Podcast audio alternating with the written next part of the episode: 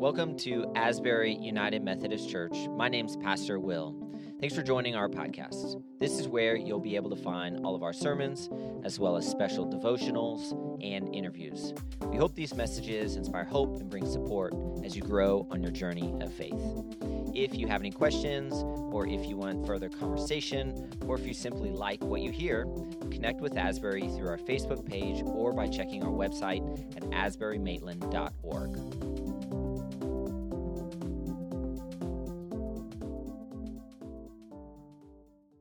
Well, as has been mentioned a few times already, this morning marks the beginning of Advent, uh, the season that brings us into Christmas time. Advent is designed to orient us and help us spiritually prepare for the coming of Jesus at Christmas.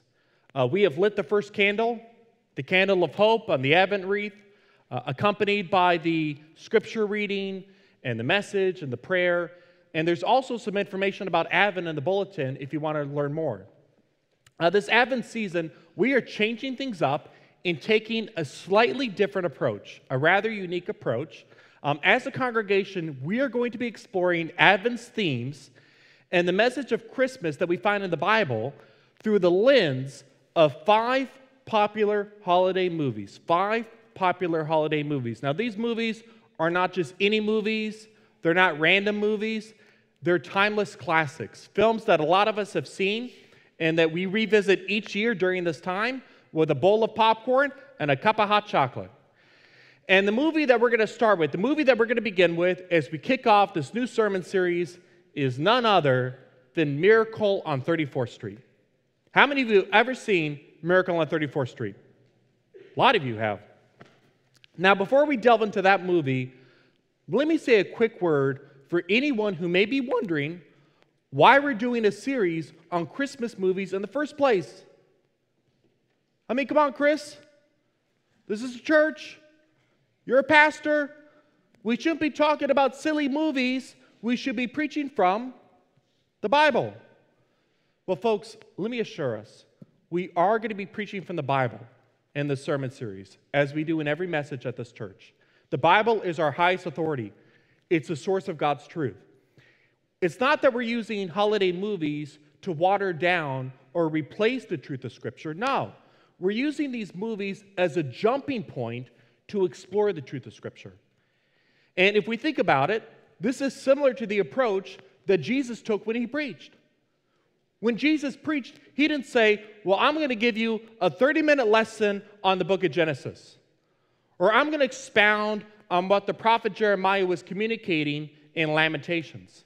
No, instead, when Jesus preached, he primarily preached through story, uh, parables. He used these stories as a springboard for illustrating scriptural truth truth about God, truth about God's ways, God's kingdom, God's purposes.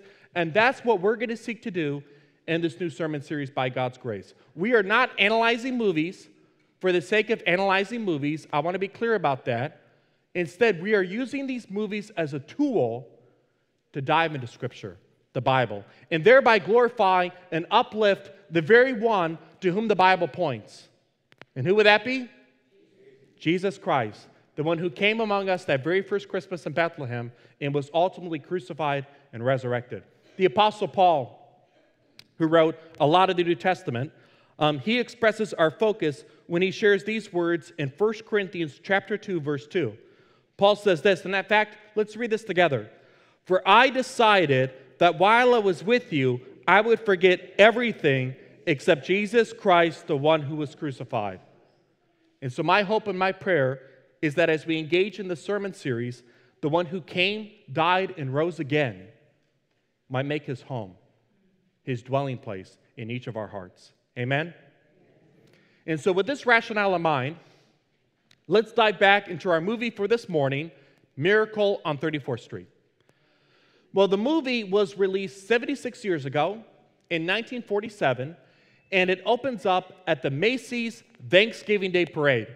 Uh, Doris Walker, one of the main characters, this person uh, you see up here on the screen, she is in charge of the parade. Doris is a sharp, intelligent, astute executive for Macy's who's trying to get everybody organized for this big event. There's a lot of responsibility on her shoulders. Except there's a big problem. Doris finds out that the Santa Claus she has hired for the parade is intoxicated. So nothing says Merry Christmas like a intoxicated Santa Claus. Doris realizes that her job is in jeopardy. She has to get a new Santa. She has to do it right away. Well, it just so happens that the gentleman who's been complaining to her about the drunk Santa Claus also looks like Santa Claus. And do you know what his name is? Kris Kringle. Kris Kringle has a white beard that you can't pull off, as we saw in the bumper video. He's got a twinkle in his eye, he's got a very warm personality. And so Doris invites Chris to play Santa Claus in the parade. And he does such a fantastic job that she also asked Chris if he would be Santa Claus at Macy's flagship store. Do you know where it's located? 34th Street in New York City, hence the name of the movie. And by the way, to this very day, it's one of the largest department stores in the entire world. I think it's around between um, 2 million and 2.5 million square feet of shopping. Absolutely huge. Kris Kringle is the Santa Claus for this particular Macy's. Now, the movie, like any good movie, like any movie worth watching, does a great job with character development because as the film continues, we come to learn more about Doris Walker. Turns out that Doris is a single mom, so she has a, demanding job and she's also a single mom. And she has a little girl named Susan who's in the second grade. And Doris has raised Susan not to believe in Santa Claus. So she's hired Santa for the parade and for the store, but she has raised her daughter not to believe in Santa. She doesn't want her little girl believing in ridiculous, childish myths like Santa and flying reindeer. Instead, she insists that her daughter see the world in a purely logical, rational way. Now, truth be told, Doris is a bit cynical. She's guarded. Her lack of faith extends beyond her feelings about the character of Santa. In many ways, she's lost faith altogether. No longer believes in concepts like goodness, mystery, love. And we see that through her rather tumultuous relationship with a man named Fred Gailey. We have Fred Gailey's picture up here. Uh, Fred is an attorney. He lives across the hall from Doris in the apartment building and he wants to get to know Doris better in hopes of beginning a romantic relationship. But quickly, Fred senses that there's a wall, there's a barrier that simply will not come down. And so, in this first clip that we're going to watch, Doris and Fred are sitting down over coffee discussing the figure of Santa Claus in her apartment, and Doris explains why she doesn't want Susan believing in Santa. Take a look. Don't even mention the name. He's much better than last year's. At least this one doesn't wear glasses. This one was a last-minute substitute. The one I hired, I fired. Why? You remember the way the janitor was last New Year's? Oh, yes. Well, this one was much worse. Oh. I see she doesn't believe in Santa Claus either. No Santa Claus, no fairy tales, no fantasies of any kind. Is that it? That's right. I think we should be realistic and completely truthful with our children and not have them growing up believing in a lot of legends and myths like Santa Claus, for example. I see. There goes Santa Claus. So we can see that there is chemistry, isn't there? There's chemistry between Doris and Fred, but there's also tension. And in truth, Doris and Fred are not just characters in the movie. In fact, in a deeper sense, they represent two distinct ways, two distinct ways of seeing the world. The first is grounded in logic, rationality, and the second is guided by the heart. So the first way is grounded in logic and rationality, and the second is guided by the heart. There are many of us who, like Doris, insist on seeing the world in a purely logical, rational way, but then when it comes to matters of intuition, matters of faith, trusting in things that we can't see or explain, we assume that there's simply no room for that. Now, folks, don't get me wrong. Don't misunderstand me. Don't mishear me. Logic and rationality are very important. I am not trying to dismiss them by any means. And yet, the truth is, there is more to life than we can see. There is more to reality than even science, as important as science is, there is more to reality than even science can explain. Take love, for example. Um, I vividly remember my very first date with the person who is now my wife, Amanda. Uh, we initially met for breakfast at Barney's Coffee Shop on Park Avenue in Winter Park. Anybody ever been there before? Or you've probably walked by it. It's a great spot. Well, they have this patio area just outside the coffee shop. And so I was sitting down in the patio area and I was just a bundle of nerves waiting for Amanda to meet me. And, and then as Amanda walked up to me, I just had this intuitive sense that I was meeting the person that I was going to spend the rest of my life with. That I was on my last first date. There was this spark, there was this chemistry, there was this connection that went beyond words. I love Amanda. I love her deeply. I would do anything for her. I would lay down my life for her. But if I were to go to a scientist and ask the scientist to explain to me, what, what is love? Well, the scientist would probably say, well, your interpretation of love, Chris, is really the biochemical oxytocin coursing through a certain part of your brain, bringing you feelings of warmth and comfort and satisfaction whenever you're with your spouse. That sounds romantic, doesn't it?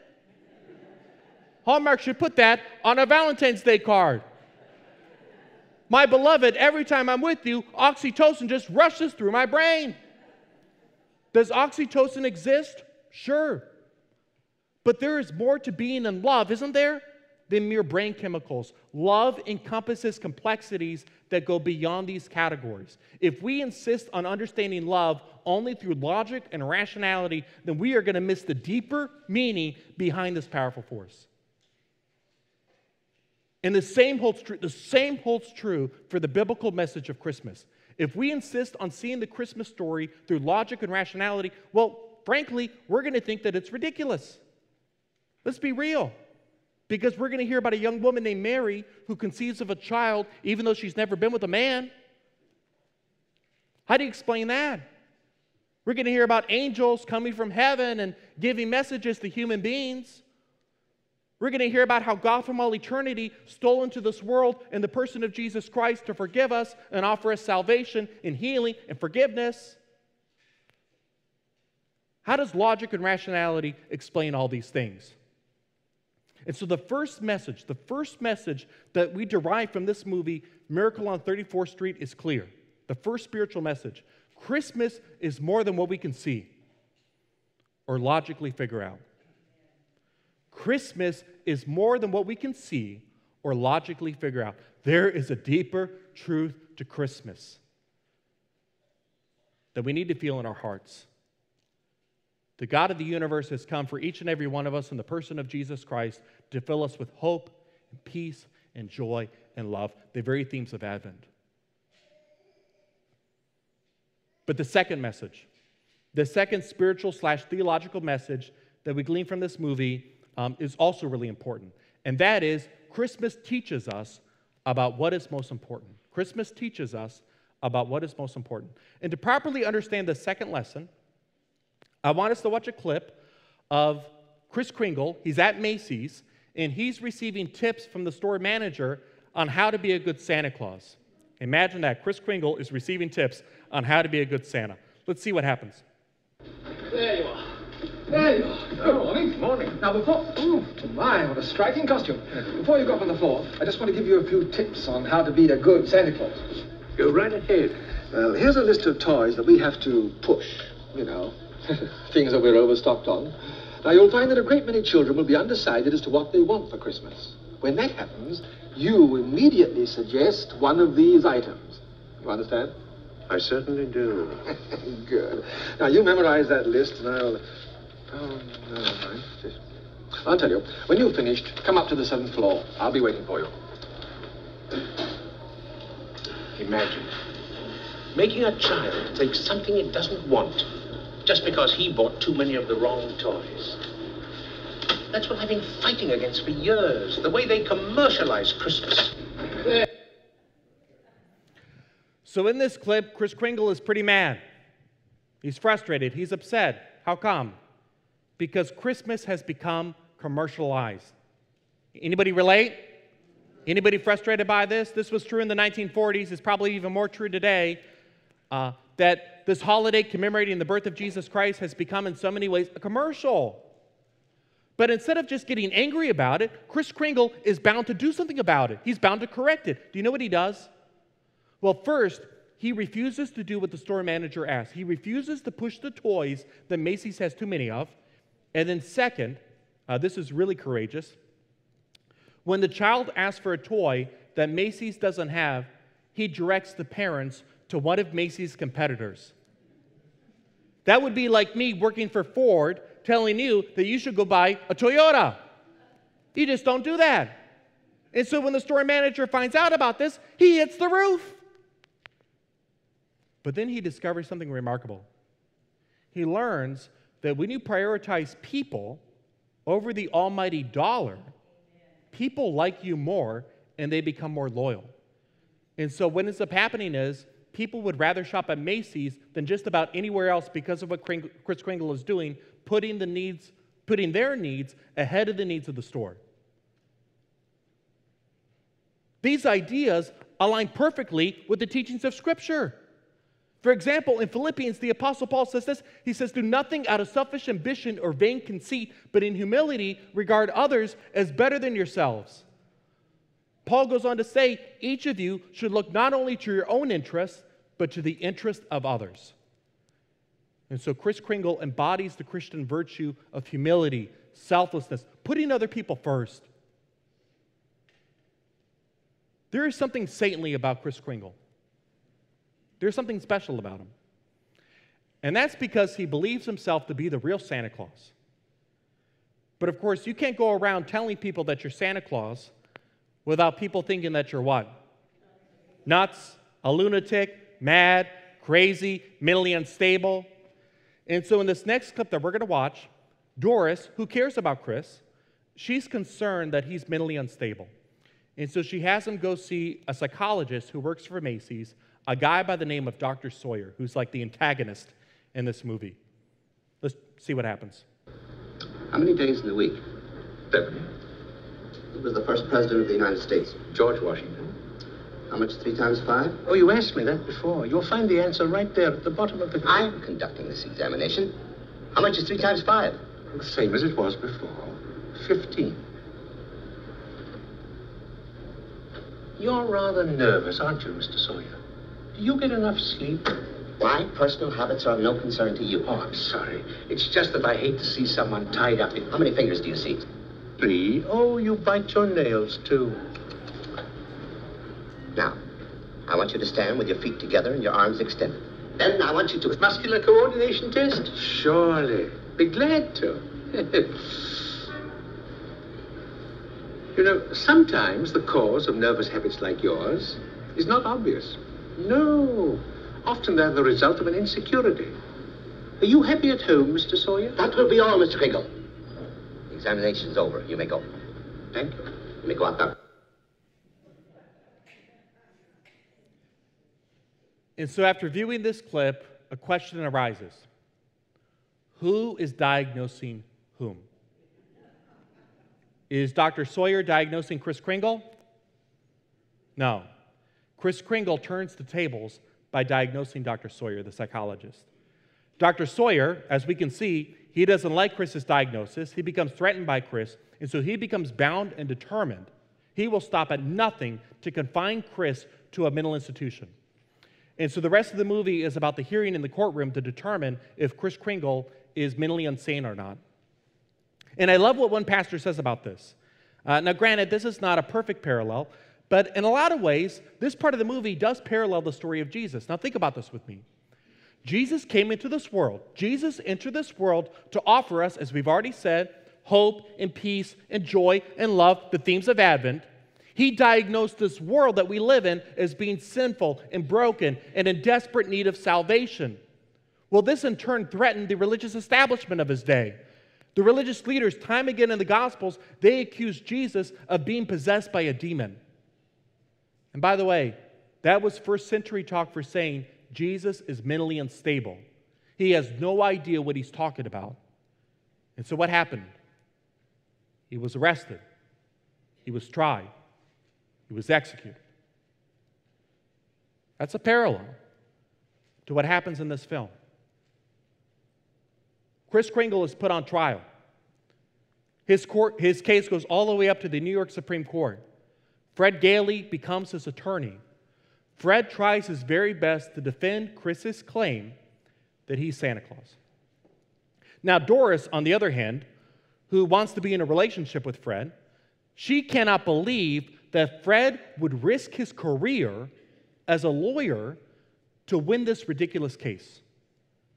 And so, this tension that, that's between them, it escalates into an argument on the nature of faith. Check it out. About your bosses, Hayslip and McKenzie and the rest of them, what do they say? That I am jeopardizing the prestige and dignity of an old established law firm, and either I drop this impossible case immediately, or they will drop me. See? I beat to it. I quit. Fred, you didn't. Of course I did. I can't let Kris down. He needs me, and all the rest of us need him. Look, darling. He's a nice old man, and I admire you for wanting to help him. But you've got to be realistic and face facts. You can't just throw your career away because of a sentimental whim. But I am not throwing my career away. But if Hayslip feels that way, so will every other law firm in town. I'm sure they will. Then I'll open my own office. And what kind of cases will you get? Oh, probably a lot of people like Chris that are being pushed around. That's the only fun in law anyway. And I promise you, if you believe in me and have faith in me, everything will. You don't have any faith in me, do you?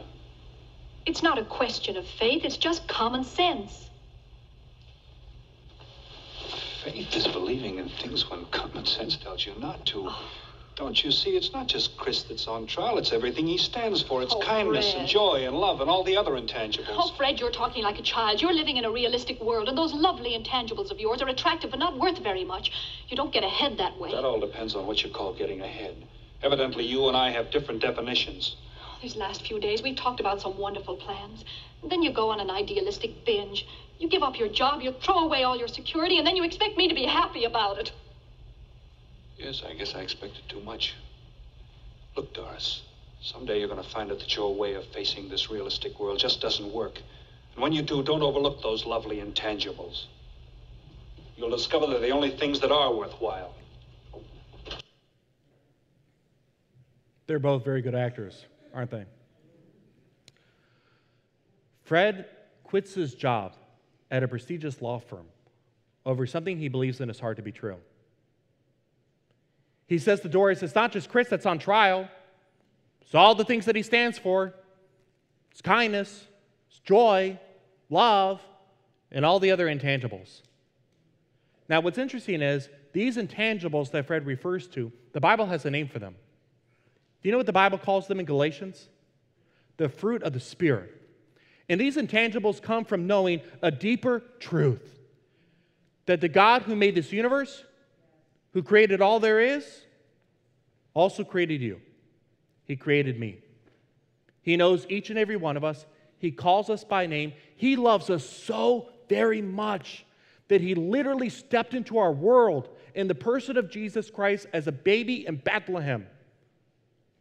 He grew up, he lived a sinless, perfect, righteous life. And then at the time that had been set apart by God, he voluntarily died on the cross. He rose again from the dead on Easter Sunday, securing for us forgiveness, a fresh start, a new beginning, salvation.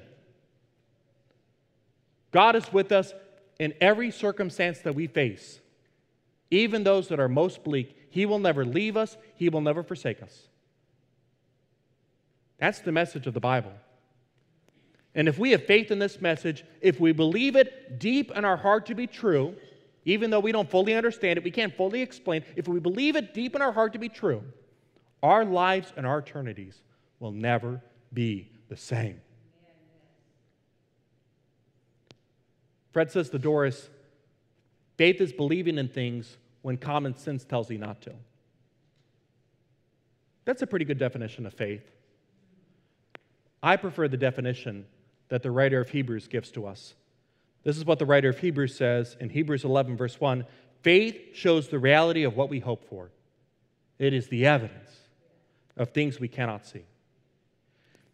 Faith involves believing in a reality that we can't see, but folks, it makes all the difference. All the difference. And so, the first lesson that we glean from this movie um, Christmas is more than what we can see or logically figure out. The second lesson is that Christmas teaches us about what is most important. Well, the final lesson, the third lesson that we take away from this movie is this Christmas reveals the meaning of Santa Claus. So, as we mentioned, Chris's case is brought before the New York Supreme Court. Judge Harper presides over the case, and Fred tries to defend Chris's claim that he's Santa Claus. Well, the first thing that Fred does, he's a really brilliant attorney. He has the young son of the district attorney testify that Kris Kringle is Santa Claus, showing the court that even the DA who has taken up this case teaches his children to believe in Santa. He also has R.H. Macy, Mr. Macy himself, testify that Kris Kringle is Santa Claus. But that's not all, folks. As the final piece of evidence that Fred Gailey presents to the court, he shows the judge three letters. These three letters have all been written to Santa Claus and delivered to Kris Kringle, thereby asserting that the U.S. Post Office, and by extension, the federal government of the United States of America, acknowledges Kris Kringle to be Santa Claus. Well, the DA is not persuaded. He says three letters simply aren't enough. And so let's see what happens in this final clip.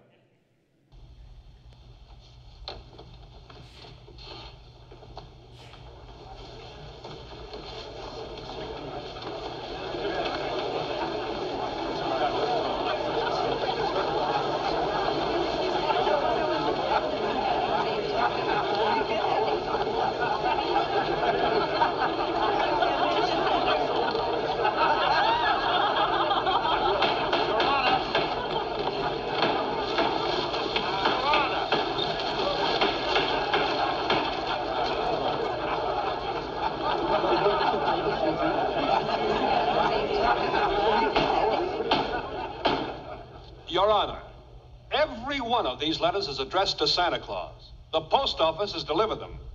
Therefore, the Post Office Department, a branch of the federal government, recognizes this man, Kris Kringle, to be the one and only Santa Claus.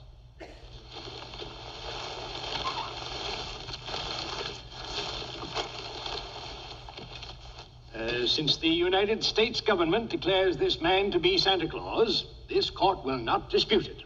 Case dismissed. And so Judge Harper comes out from that pile of letters.